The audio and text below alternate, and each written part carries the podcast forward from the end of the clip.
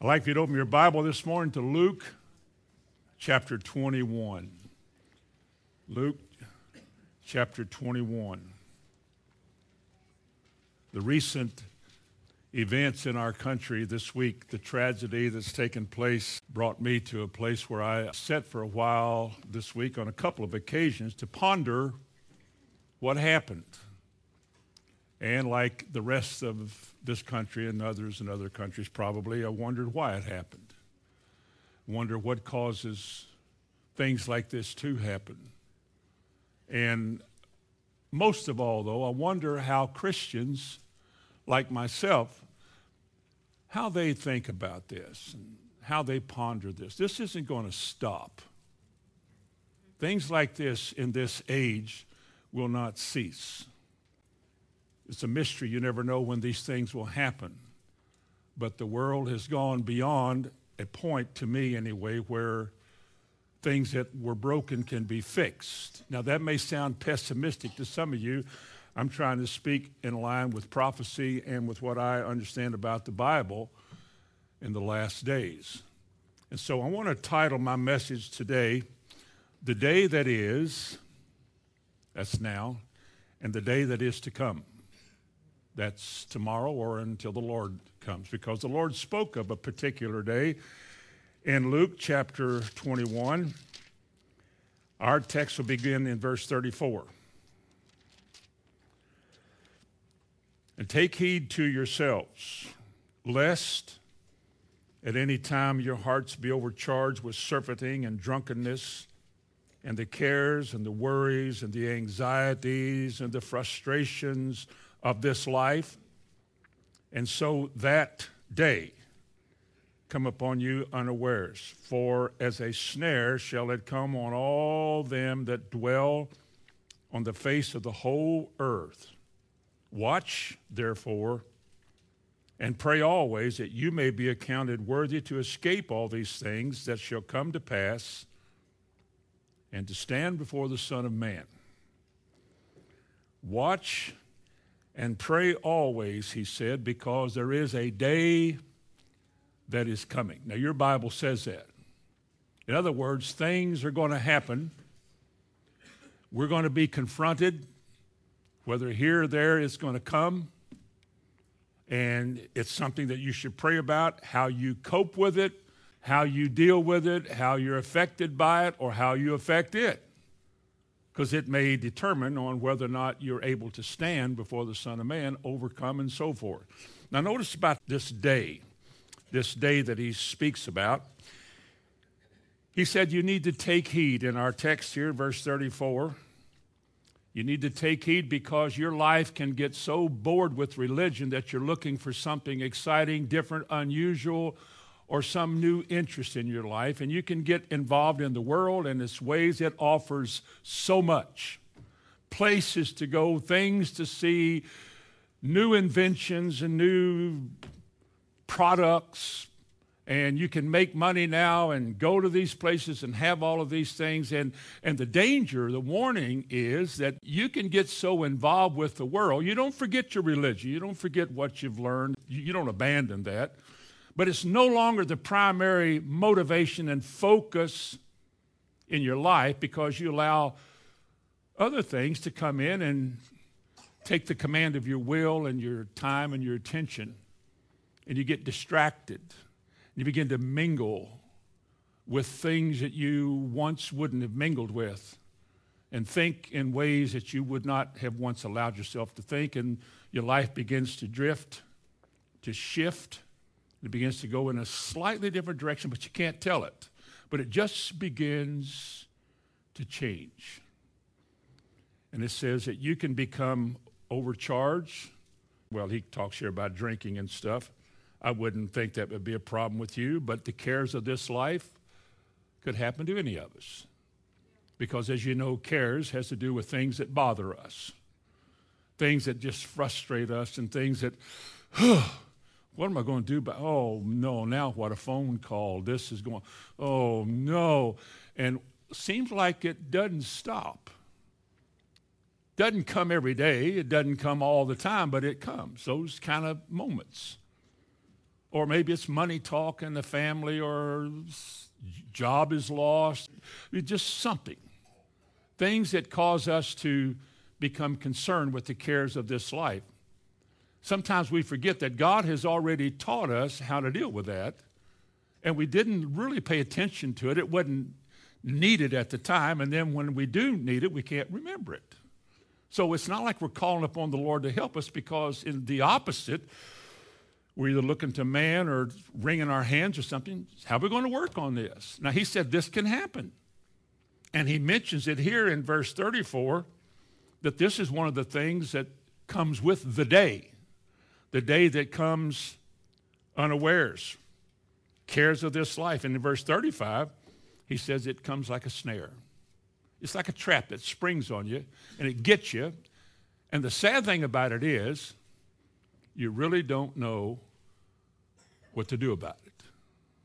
Now, these are signs. We don't talk like this about signs as much, but these are some of the indicators of the last days. These are some of the things that we're told. And verse 36, he says that we should pray always that we may be accounted worthy to escape all these things. So again, we're going to confront all the things that deter and defeat, dissuade, persuade, cause us to lose the big battle. We're not exempt from it. All these things are going to confront us individually, each one of us. Because behind everything that turns you away from God is a devil. And he goes about like a roaring lion, seeking that person who is involved and doesn't know how to get out. Just as the eyes of the Lord run to and fro also throughout the whole earth, seeking those whose hearts are perfect toward him, that he, God, may show himself strong in that person's life. That's the way we should be. We're confronted, we have to deal with it. We don't like it, but we deal with it, we overcome it because we've already been given everything we need to fight with. We'll get to that at the end. But if we don't listen now, if we don't pay attention now, if we're not alert now, as he called here, watchful, if we're not like that now, then these things do come upon us unawares. It's not like you haven't been taught or we haven't been taught. We have. It's just that we haven't listened and taken to heart the things that God has said these things weren't happening now. I'm doing well now. I'm well now. Everything is okay now. All the bills are paid. We're happy now. And, you know, that's a good message. Praise the Lord, preacher.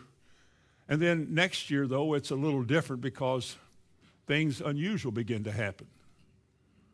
This is when Christians are put to the test to find out have you hidden the word in your heart, or was it just a word that you entertained in your mind? And how you do with what's going on will depend on how you do with the Word of God. All a man can do is teach. All any man, if he's sent from God at all, all he can do is teach. All he can do is explain to you what the Lord shows him. You can disagree with the man because he's same as you are. But if we investigate what we hear, like the noble Bereans, if we check out the scriptures, see if what we've heard is true, then we can't argue with that. Like Isaiah said, if whoever is speaking speaks not according to the word, there's no light in that person. And, and you're exempt from following that. You better be. But if they speak according to the word, then you need to heed it. Now, it's by heeding the word that our strength comes. Be strong in the Lord and the power of his might. Let me give you a translation, another one. I don't approve of all of these, it just happens to be on the computer. This is another translation of verse 36, Luke 21 36, part of that verse. Pray that you may be fully strengthened to escape from all these coming evils. Now, think of it. Everything you need to be strong has been given to you. You would agree with that you holding in your lap the power of God. That's what he gives you that you can depend on, that he will watch over to perform.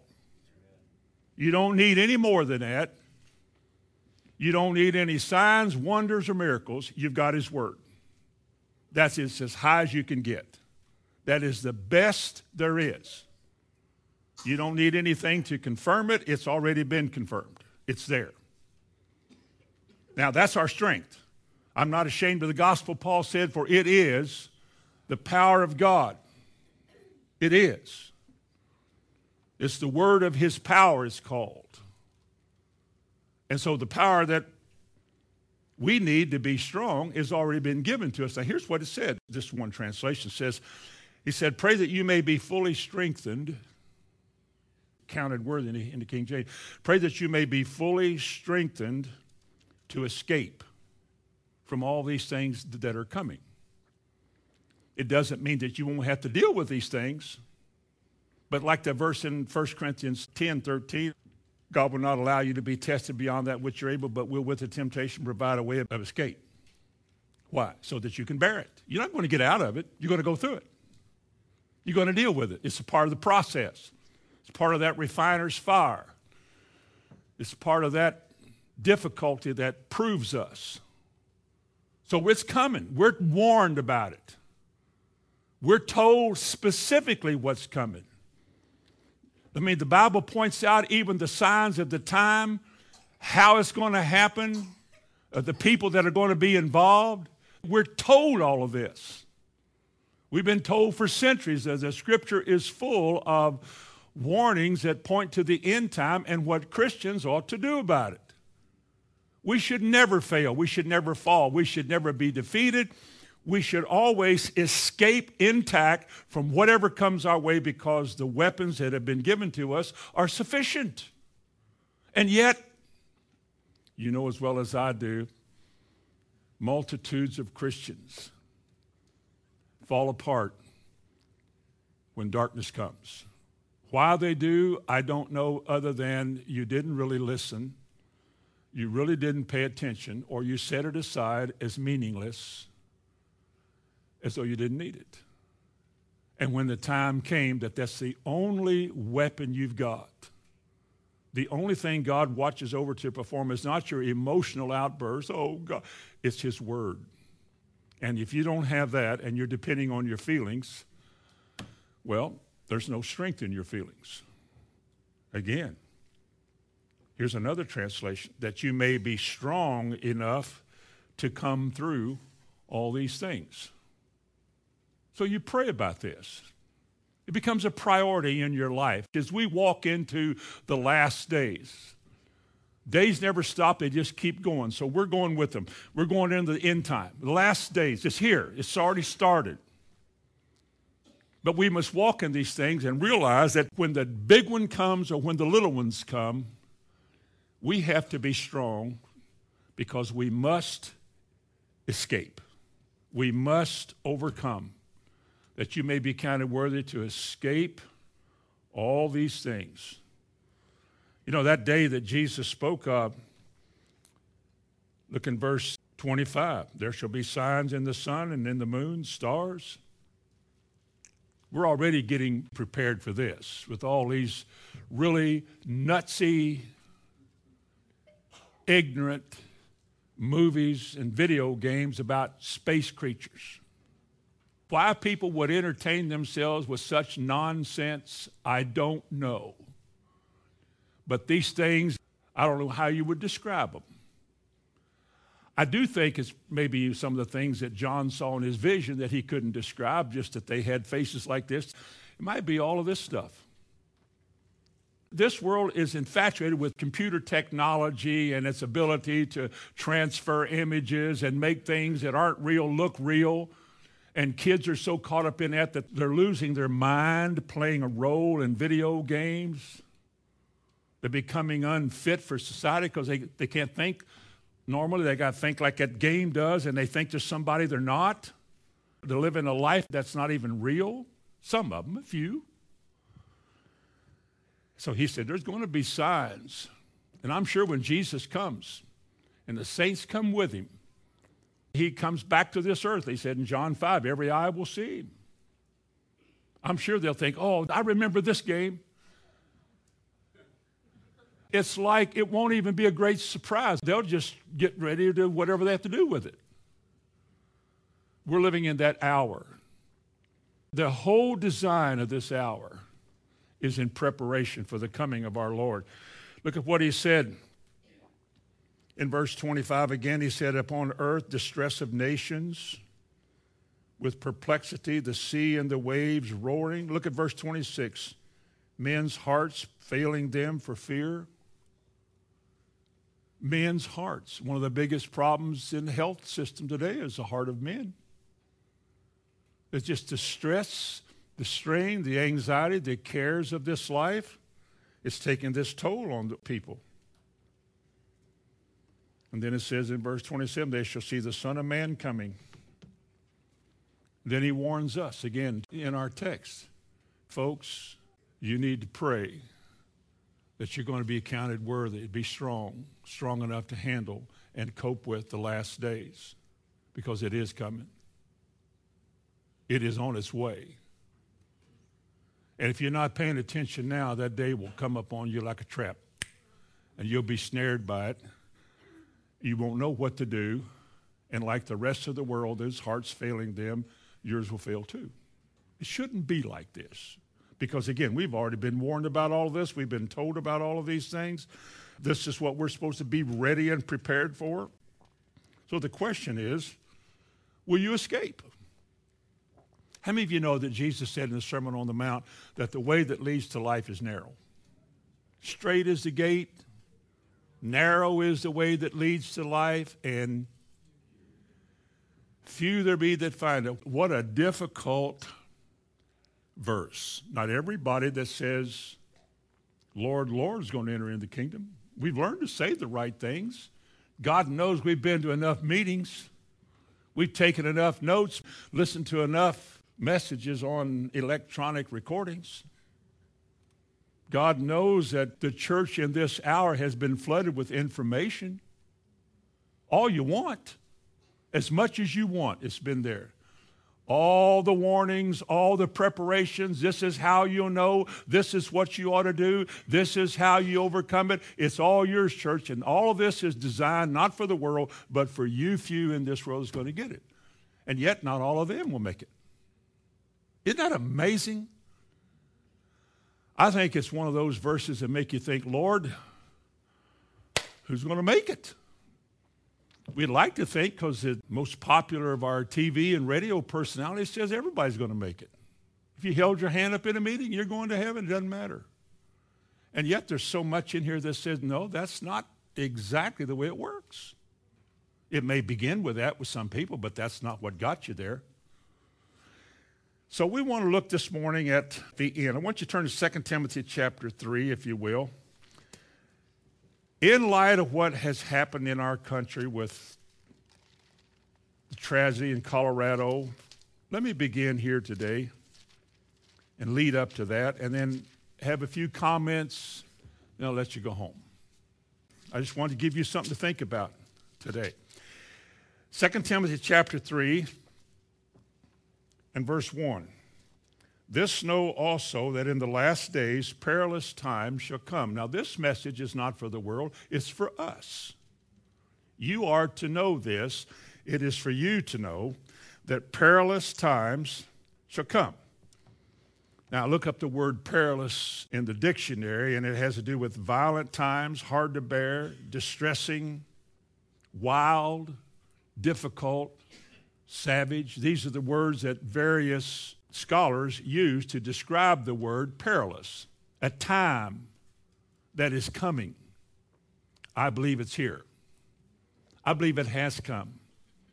See, I was born a long time ago, and things were so much different a long time ago than they are now that the way things are now are not things I get used to. Some of you that are born in the midst of all of this, you're used to it the language, the vulgarities and nudity and the immodesty, you get used to it. I haven't. It still bothers me greatly because this is not right. How did it come? Young folks today think us older folks, why don't y'all just get with it?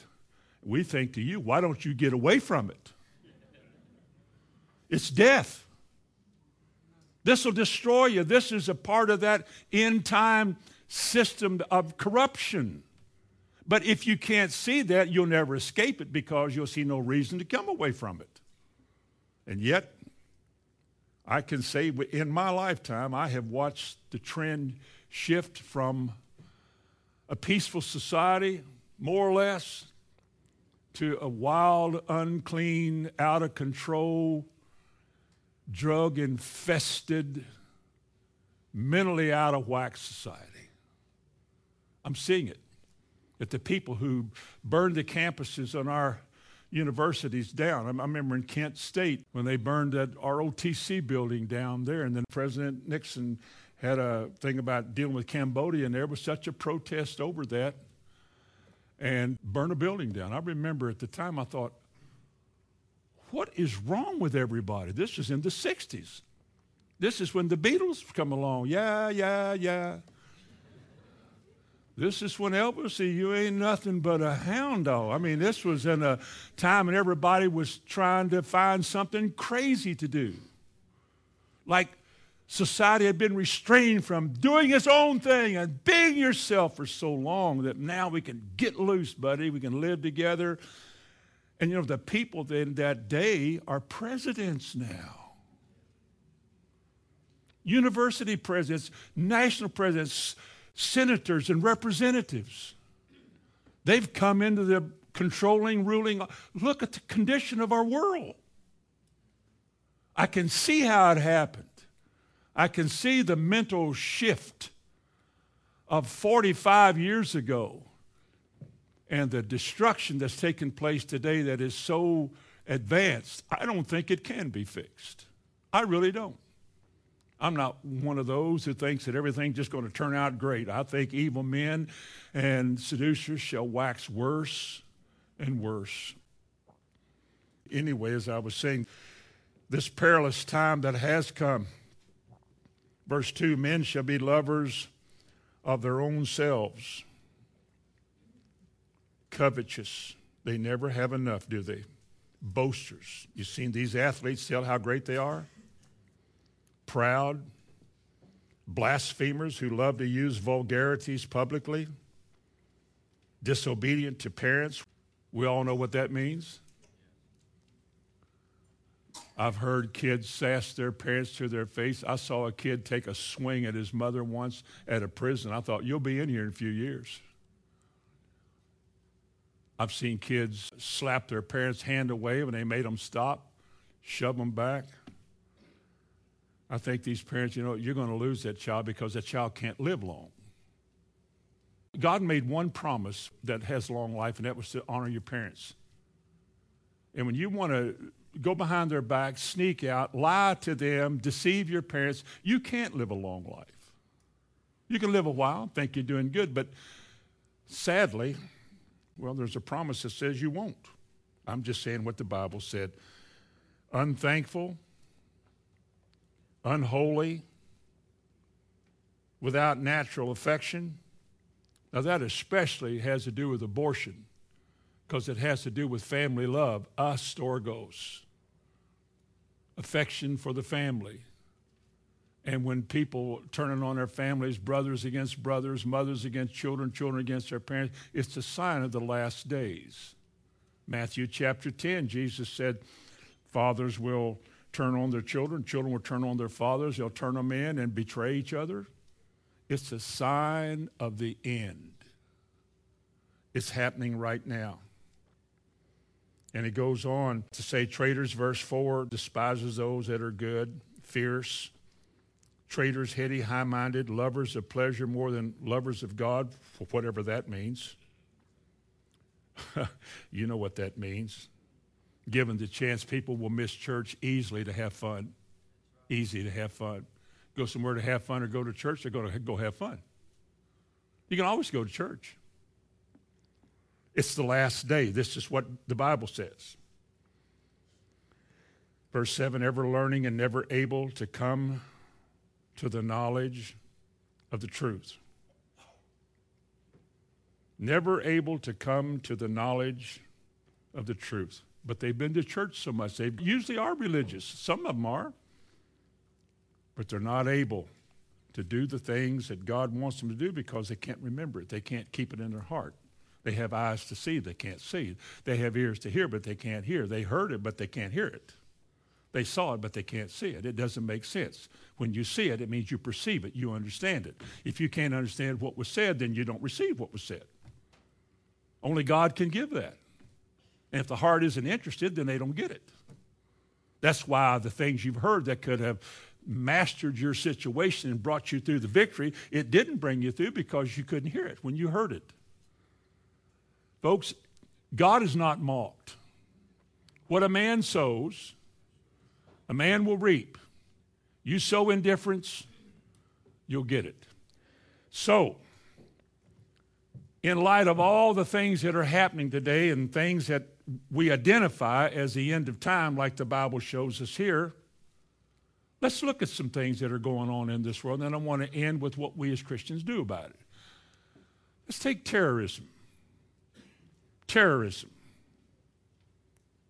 People who want to hurt and maim and use violence to impair, destroy, or hurt other people.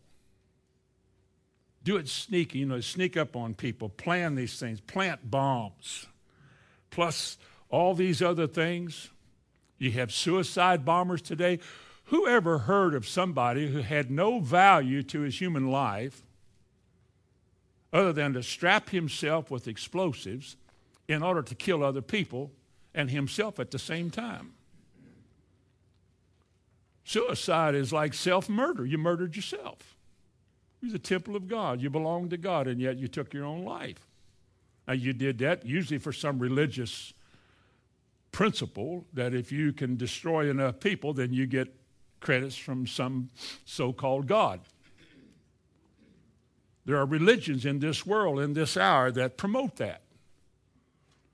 They tell their adherents that if you will put these bombs on yourself and go do this and blow up as many Christians or Jews that you can, then you will get a reward in heaven.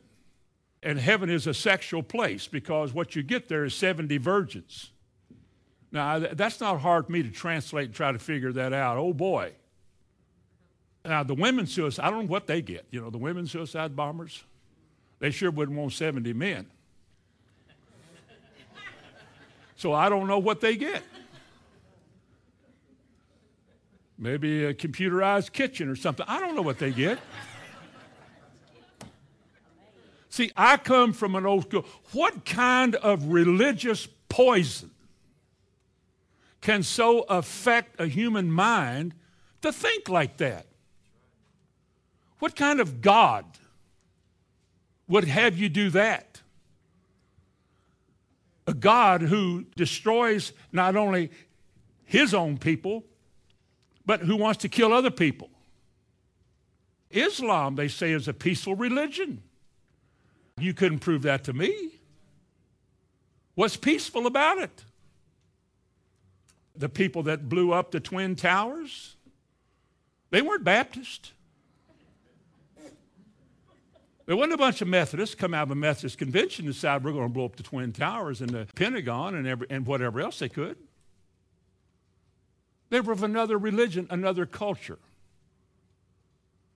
They have a God that tells them that if you do this, then you get all these rewards. And I'm thinking, if you get such a wonderful reward, why don't you that are telling them what to do, why don't you do it and get the reward yourself?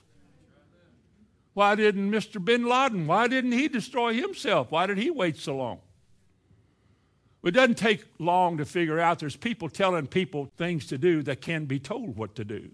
There are people that can be controlled. Religion does control people. And these people become terrorists. You don't know who they are because they look like us, except for that, I guess, that Mediterranean, that cultural look. See, I believe in profiling. If I was at the airport and I saw me and Bonnie coming, I'd. if I saw Mrs. Wilder coming, I'd say, go on through. You don't need to walk through that machine. Don't take your shoes off. Just get your bag and go on. I can look at a lot of people and say, go on. No, no, no, get on through here. You're not a terrorist. But there's some that, where are you from? And they told me one of those Middle Eastern countries. I'd say, over there. Get behind the screen, disrobe, take your clothes off, empty your bag. I want to check you out. Because that's where all of our trouble came from. It wasn't a gun that killed people. It wasn't guns and cartridges and bullets or ammunition of any sort that killed people in 9 11. It was airplanes and the designs of evil men that did that. And I know today, wherever they went, I know where they went, they're not happy campers because there wasn't anybody there like a virgin. There might have been a bunch of other people there that like them, but they're not happy campers. We're living in a day in which this doesn't make sense. Load up a car full of bombs.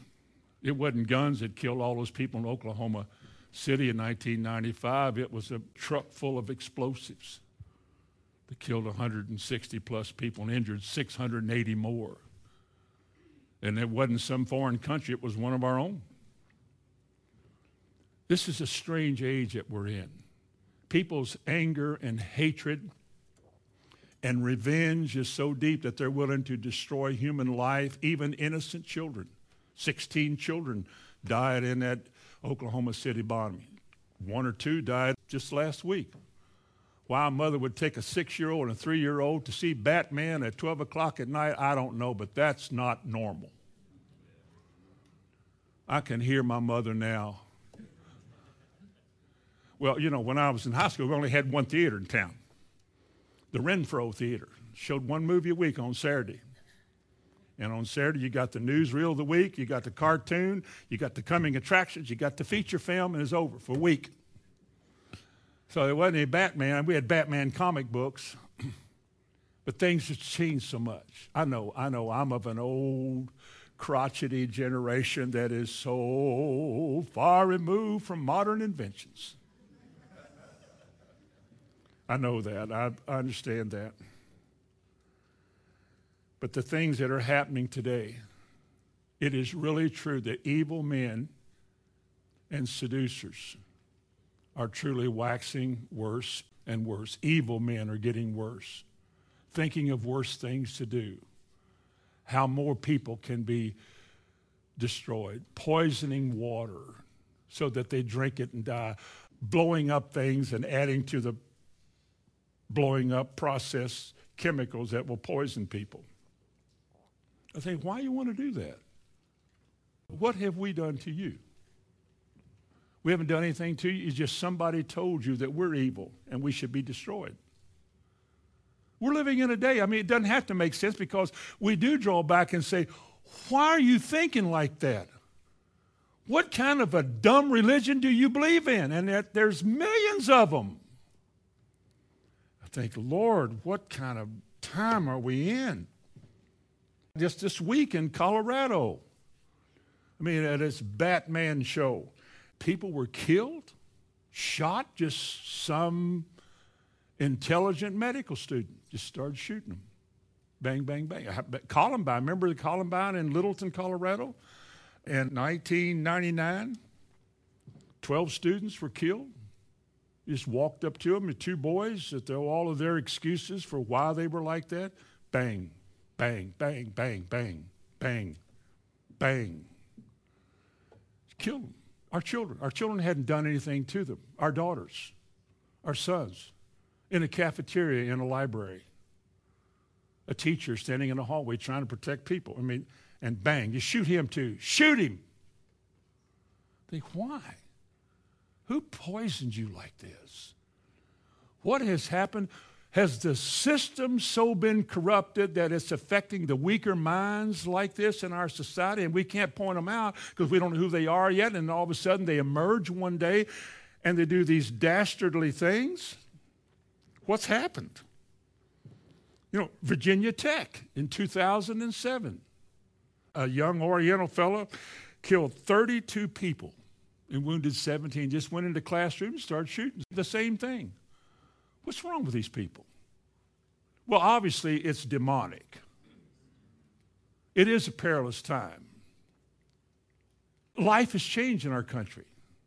To go to ball games, football games, the Super Bowl, they said you had to go through a machine. To go to the Kentucky Derby, you got to go through a machine because there's this possibility that somebody's going to blow up somebody.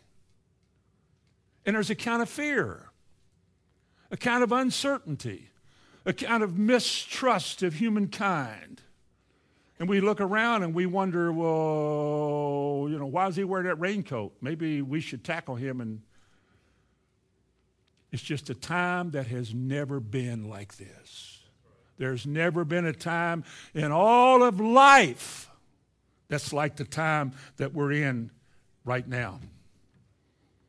When I was teaching school in 1966, there was a at the University of Texas, a shooter up in a tower there shot and killed 16 people and wounded 32 others. And I remember at the time thinking, what?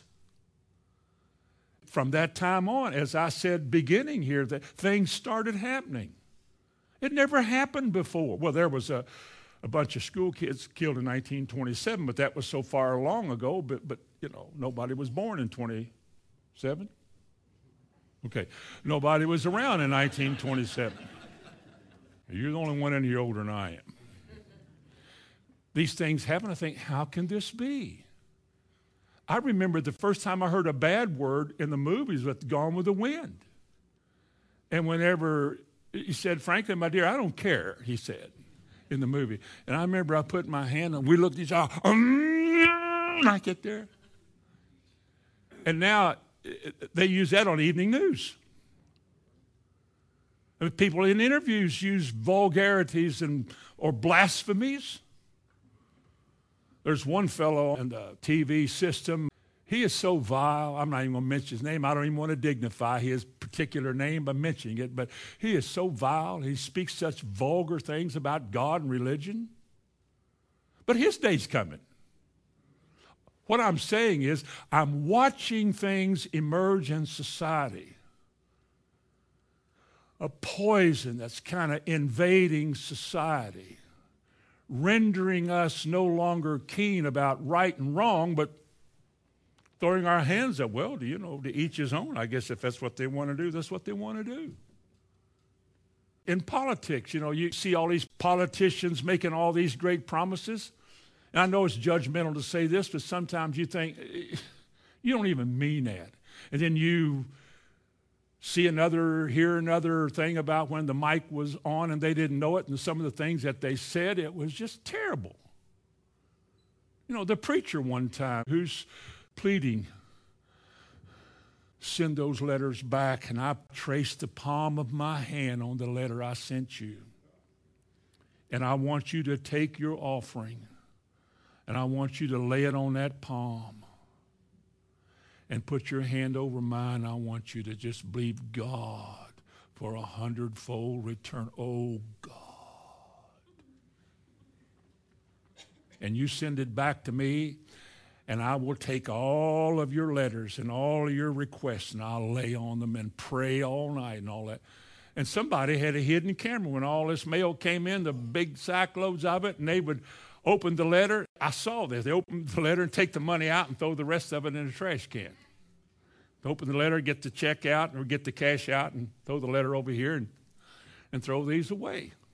When confronted with this, well, I. so you see, you see enough of that stuff. Politicians that are proved to be wrong. One spends his election campaign money to support his girlfriend down yonder, and his wife is dying, and now his girlfriend is pregnant, and he's out here running for vice president. You think, how vile can you be to act like everything is fine and deep inside you're as dirty as a toilet? You're nasty. You're unclean. You're a deceiver. But see, I can see this. Now, that's always been, there's always been people like that. And I know God knows all about all this stuff. I know that the day's coming, he's going to deal with it, whatever he has to. Or take in our society. Listen to music, to, don't. I still remember the day I stopped on the street corner to go into the dry cleaners over there where the old Kroger's was, and the car behind me, he went into the subway or something, and his music was on. And, you know, why is it that when people listen to nasty stuff, they want you to listen to it? Cranked it up, and it was some, it's not music, it's just t- fast talking. It's called rap noise. Rat no, rap noise. And as I was walking down, I heard a word, and I remember thinking, stop and think, they didn't really say that. And it was a really bad four letter word, and he used it several times. And I thought, isn't that against the law? Can they really make a record and say those vulgar? They don't hint around anymore. Let me tell you how much has changed when I was in high school. Oh, but when I was in high school, there was a song that was banned, I think, up in Boston about a young man and his girlfriend who went to the movie theater and fell asleep at the uh, drive in theater. Wake up, little Susie. Remember, wake up. Oh, what are they going to say? Wake up, little Susie, wake up. Remember that? Well, see, I can't forget it. I, I remembered that. And the story was about what's everybody going to say? We fell asleep, and they're going to say, yeah, ooh la la. And they banned that song because there's a suggestive innuendos in it. Now, that's when I was in high school. In high school. And some of you young folks just say, well, that's dumb. It's dumb to you because you were born in the midst of this filth. And it is your parents' responsibility to explain to you why it's not right and why you should not listen to it. Not that you can't, but why you should not. And we've let it go because oh, they're just kids. They're your offspring. They are capable of perishing from off of this earth and going to a place called hell. And it just may be that at that moment before they enter into those dark chambers, they'll look back and find you, if you made it, and ask you, why didn't you warn me about this place? And you said, because I was scared of you. I didn't want you to give me another one of those fits. And I just, instead of fighting you and counting you worth fighting for, I just let you have your way. And now you perish. It's in your mind. You're thinking. You get thinking like the world. The cares of this world, they begin to control your thinking.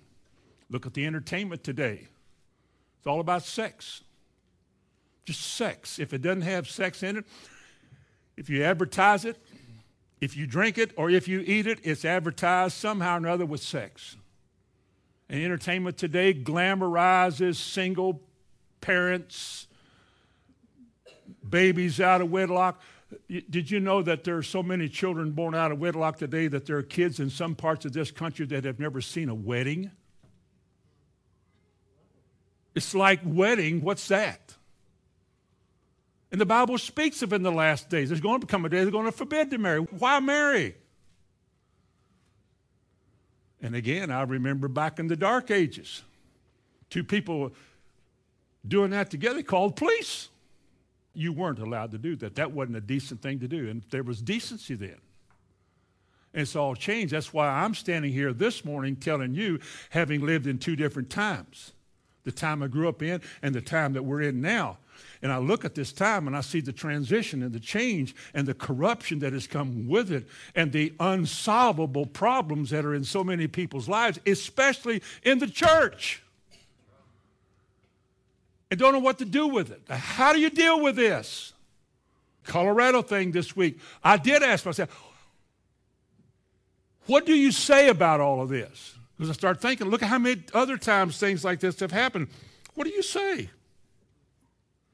You look at the people today, the most famous golfer in the world, and, and you learn later about all his multiple escapades and the nastiness of it all. You think, why would any kid want his nasty picture on their wall? Or why would a parent let them put it there? Yank it down. Oh, they wouldn't like that. I wouldn't either. But there's such a glamorizing of the wrong people. People who dress kinky, who dress dumb looking, showing what you got, tattooing what you got so they look at it longer. Look at drugs in our society. Oh, we need jobs. We need jobs. The reason people don't get a lot of jobs is because they can't pass the drug test. They can't pass it. It was so much fun to be cool. Oh, whatever they do. then they want to get a job and they come in with all these tattoos and body piercings and rings and hooks and stuff, which I guess is cool, and that glazed look. I want a job, man. And you're looking at somebody who's going to represent your company, and you say, Boy, I'd love to have you work for me. say, What's your name? Um, it was, let me get my water. you can't pass drug tests. They graduate from high school unable to read the application forms. What does this word mean? With a college degree? I went to school with a couple of guys from college, and I just learned that one of them has died. But I really don't know how he graduated from college. I don't, because he wasn't very smart at all, but he made a lot of money. Car dealer. Knew something about that. College was just a time like with me to play basketball. That's all it was. Then one day you realize you got to leave this place and go do something else. He wasn't going to teach school. I thought I was, and I did. They passed us, they let you by, they give you a grade. I've heard today, and I'll probably get this wrong, so just take it with a grain of salt, that in our grade schools today, two plus two doesn't have to equal four anymore because if it was four and somebody put down five, oh, you missed it. Oh, you got it wrong. I'm not very smart. Two plus two is eight. That's good, whatever you want to be. What's happened? You want your kids to grow up dumb? What kind of a mind is behind the people that write the textbooks and the people who inspire the teachers and the people who hire the teachers to tell them to do that to our children? I don't want my children to grow up to, well, they're all grown anyway now, but I wouldn't want them to grow up like that. Talking about sexual problems today in our country, which is epidemic. I remember when they began sex education and they were explaining in classrooms how children can have safe sex with each other, demonstrating various things so that children, while they're snickering and giggling, could learn how to do this and not become pregnant. I think, what? I mean, when I first heard it, I thought, this is, no, no, no, no. This is on the level with abortion. When I heard of abortion, I thought, no, no way. Can you ever allow people to abort children because they don't want them or because it interferes with their nightlife? No, I'm not ready for a kid yet. You're ready to play, aren't you? You know how to stop all this? Vote for me. Every out of birth conception costs you $2,000. If you can't pay it, it's a dollar a day in the jail. And the boy that did it is 3000 bucks, same deal. If you do it again, we triple the prices. And you that fathered that child, you will take care of this child until they're 18 years old with one half of whatever money you make. Now, the next time you think you want to father a child, you better think of the consequences. You see, I wouldn't be able to do that because this liberal society that, we, oh, that's not fair. You're living in that age sex education. I remember going to back to my alma mater, Morehead, once, and going into one of the dorms there that was now a co ed dorm. Now, I knew what that meant, but I was trying to play a little. You know, I said, What? What? A, a, a, a what? Co ed. Translate. You know, boys on one floor and girls on another. You really think that'll work? Do you think they know how to sneak? Do, do, do, do, do, do. you think they know how to do that? Of course they do. Did they? Of course they did. And you hear later all of these stories about the orgies and the escapades they have in our dorms with us paying all of that money for tuition while they're doing that? Who said they could do that? What political figure in some office designed such a corrupt thing as that for our kids to go to an institution of higher learning to lead this country as the next generation, but teach them, first of all, how to live like that. That's wrong. You don't do that. That's not right. It was disturbing to me when I was in Israel. You know, the girls are in the army over there. Who ever heard of girls in combat? Oh, we're tough as you are. No, you're not. Thank you. All girls in the Israeli army are allowed two abortions. They're in the army for two years. That's just accepting the fact this is going to happen. There's no restraints. I don't care what country you're in. Israel's not a religious place anyway. It's the home where our religion began, but they're not religious people. They wouldn't have any major convictions about that. It's the last days. This kind of filth is coming in our society. Are we strong enough? Are you strong enough to resist it and to overcome it and not be caught by it? Or will you just cave in to its pressure on you to conform and just sort of give in to it? Are you going to be like those who talk about morality as, well, as the difference between right and wrong is what you're doing and what time you're doing it. This say what was wrong back in the 40s might not be wrong in the 90s. Who said? I can tell you something that's right all the time. That's the Word of God.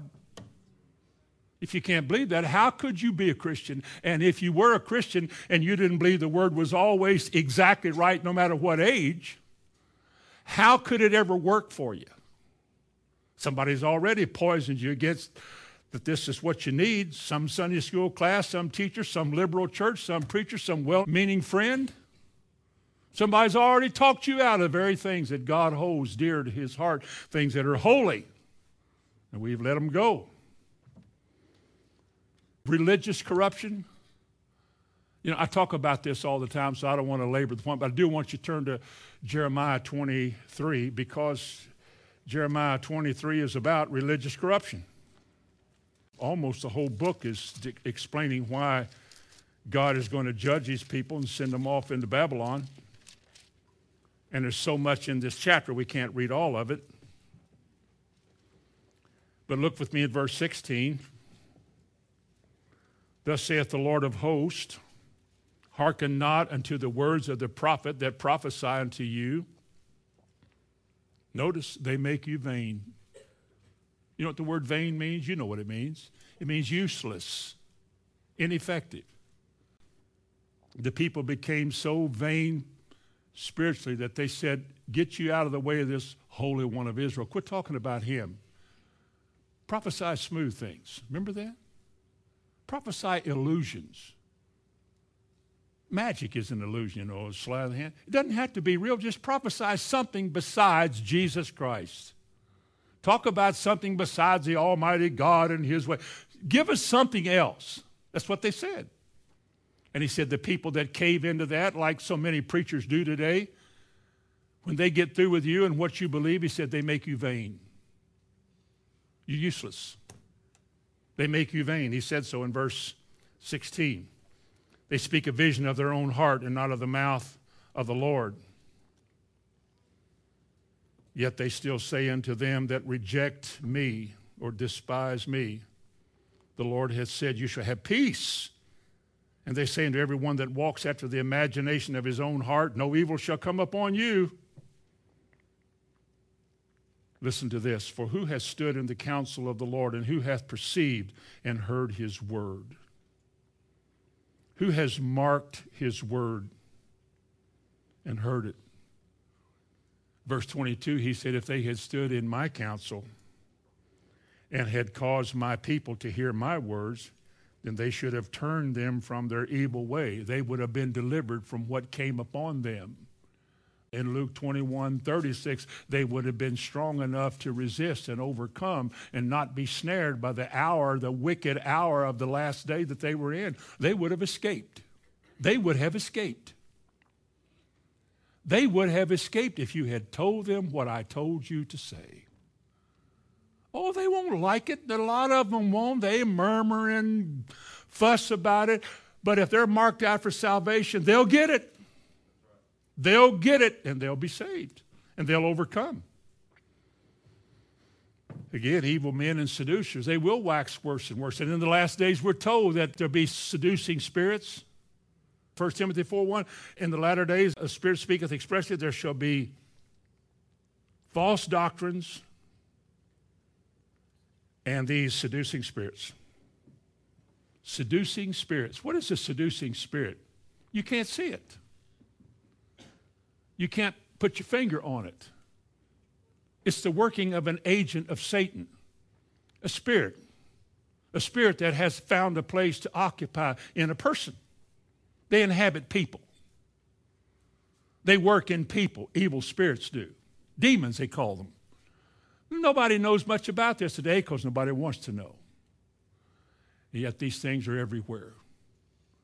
Seducing spirits a spirit whose whole design is to turn you away from the truth and turn you aside into a fable. To talk you out of this narrow way of God and make it broad and big, and ever God who is love loves everybody, and turn you in a wrong way and snare you. Spirits, demons, evil spirits, they occupy religious palaces as much as anything occupies anything. Some of the spookiest places in the world is an old church building at night. Somebody said, uh, You won't go in there tonight. A church I grew up in, sure would. All right, we'll wait outside. You go in there, stay for 20 minutes or a half hour. No problem. I remember you go in there, smell like an old church. What is that? And you go up there and you sit down in a pew and, and you can feel it. I remember the night, I'll make this brief because I don't want to go into this. I really don't. But I was in a church, a new building, one night. I came in late by myself. I'd been somewhere on a trip and I was bothered by something, so I parked outside. I went in through my office, came up the back stairs, and into the sanctuary. And so I was sitting there in the front pew, and I was praying. It was just very dark. I could see lights through the windows and things. Then suddenly I sensed the presence, something that literally made the hair on the back of me. So I stood up and I could hear these thoughts. Not a voice, but something said, Turn around and you'll see the devil. I remember standing, I think, blood, blood of Jesus.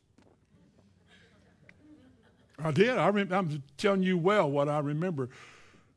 Jesus. okay, Hamilton, be tough. Turn around and let him have it.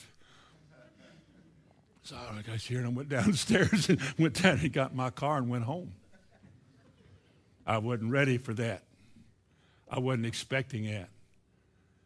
But there's been so many different kinds of spirits in religious houses that they wait for the opportunity in those houses to find that person who is resisting the Lord to occupy.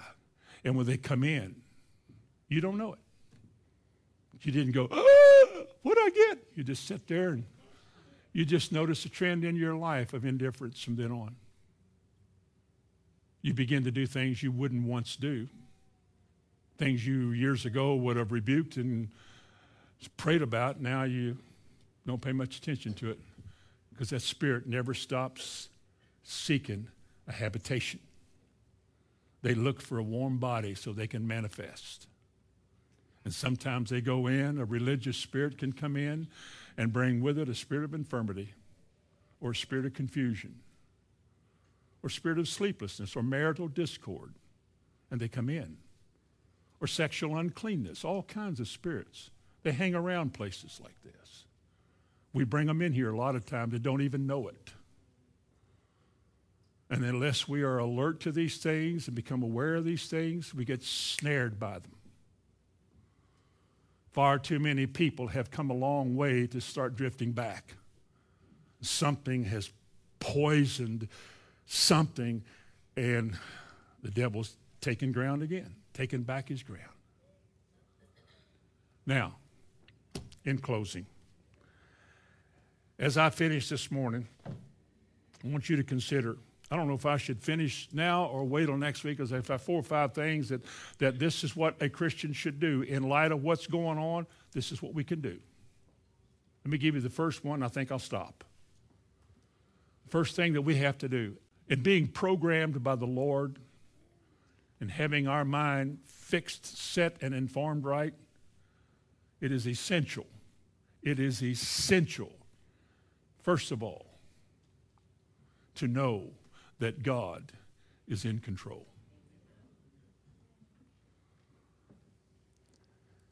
Theologically speaking, that God, in His providence, in His divine providence, exercises His sovereign control over all of creation, that what He has designed, He sustains, He preserves, and He directs. He gave man a free will, and man is entitled to use his will. That's how he corrupts himself. But a part of God's plan is to give you your will. And God knows how with events and things in your life. That as you use your will, it only points you in the direction and life in the direction that God's going to bring it to. Folks, God is in control. I know in whom I have believed. And I'm convinced that I don't have to worry about my tomorrows, that God is already in my tomorrows, that there's a place in heaven reserved for me. I am going there. Because He's in control. I can trust Him. Well, there's a lot more to say. I'm going to wait. I'm in no hurry. Heavenly Father, in the name of Jesus, this morning we are thankful. Dear God, we are thankful for light, for information from heaven, that you have not left us empty and void of what to do or how to cope or what decisions are right. You haven't left us without that. We're not walking aimlessly and hopelessly down here on this earth in these days. You've given us light. You've opened our eyes to show us things. Now give us a heart to embrace those things and to act like it's true. I ask you to look upon all of those that are here today, those watching, wherever people are, that we might realize that we are engaged in a great war on this earth, an end time war. The prize of the devil is our souls and the souls of men to destroy as many and to corrupt as many as he can. We ask this morning that the things you've taught us would not escape us, but they would become our life and our strength. That we would rely on, depend on, and hold fast to the promises that you've made in your word. Not only that we ourselves might escape, but that we, as it says in the book of Jude, will be able to snatch out of the fire those that are closest to hell. Let grace abound toward us. Oh God, we need it. Minister to us in such a way. Bless our time together, I ask in Jesus' name. Amen. Amen.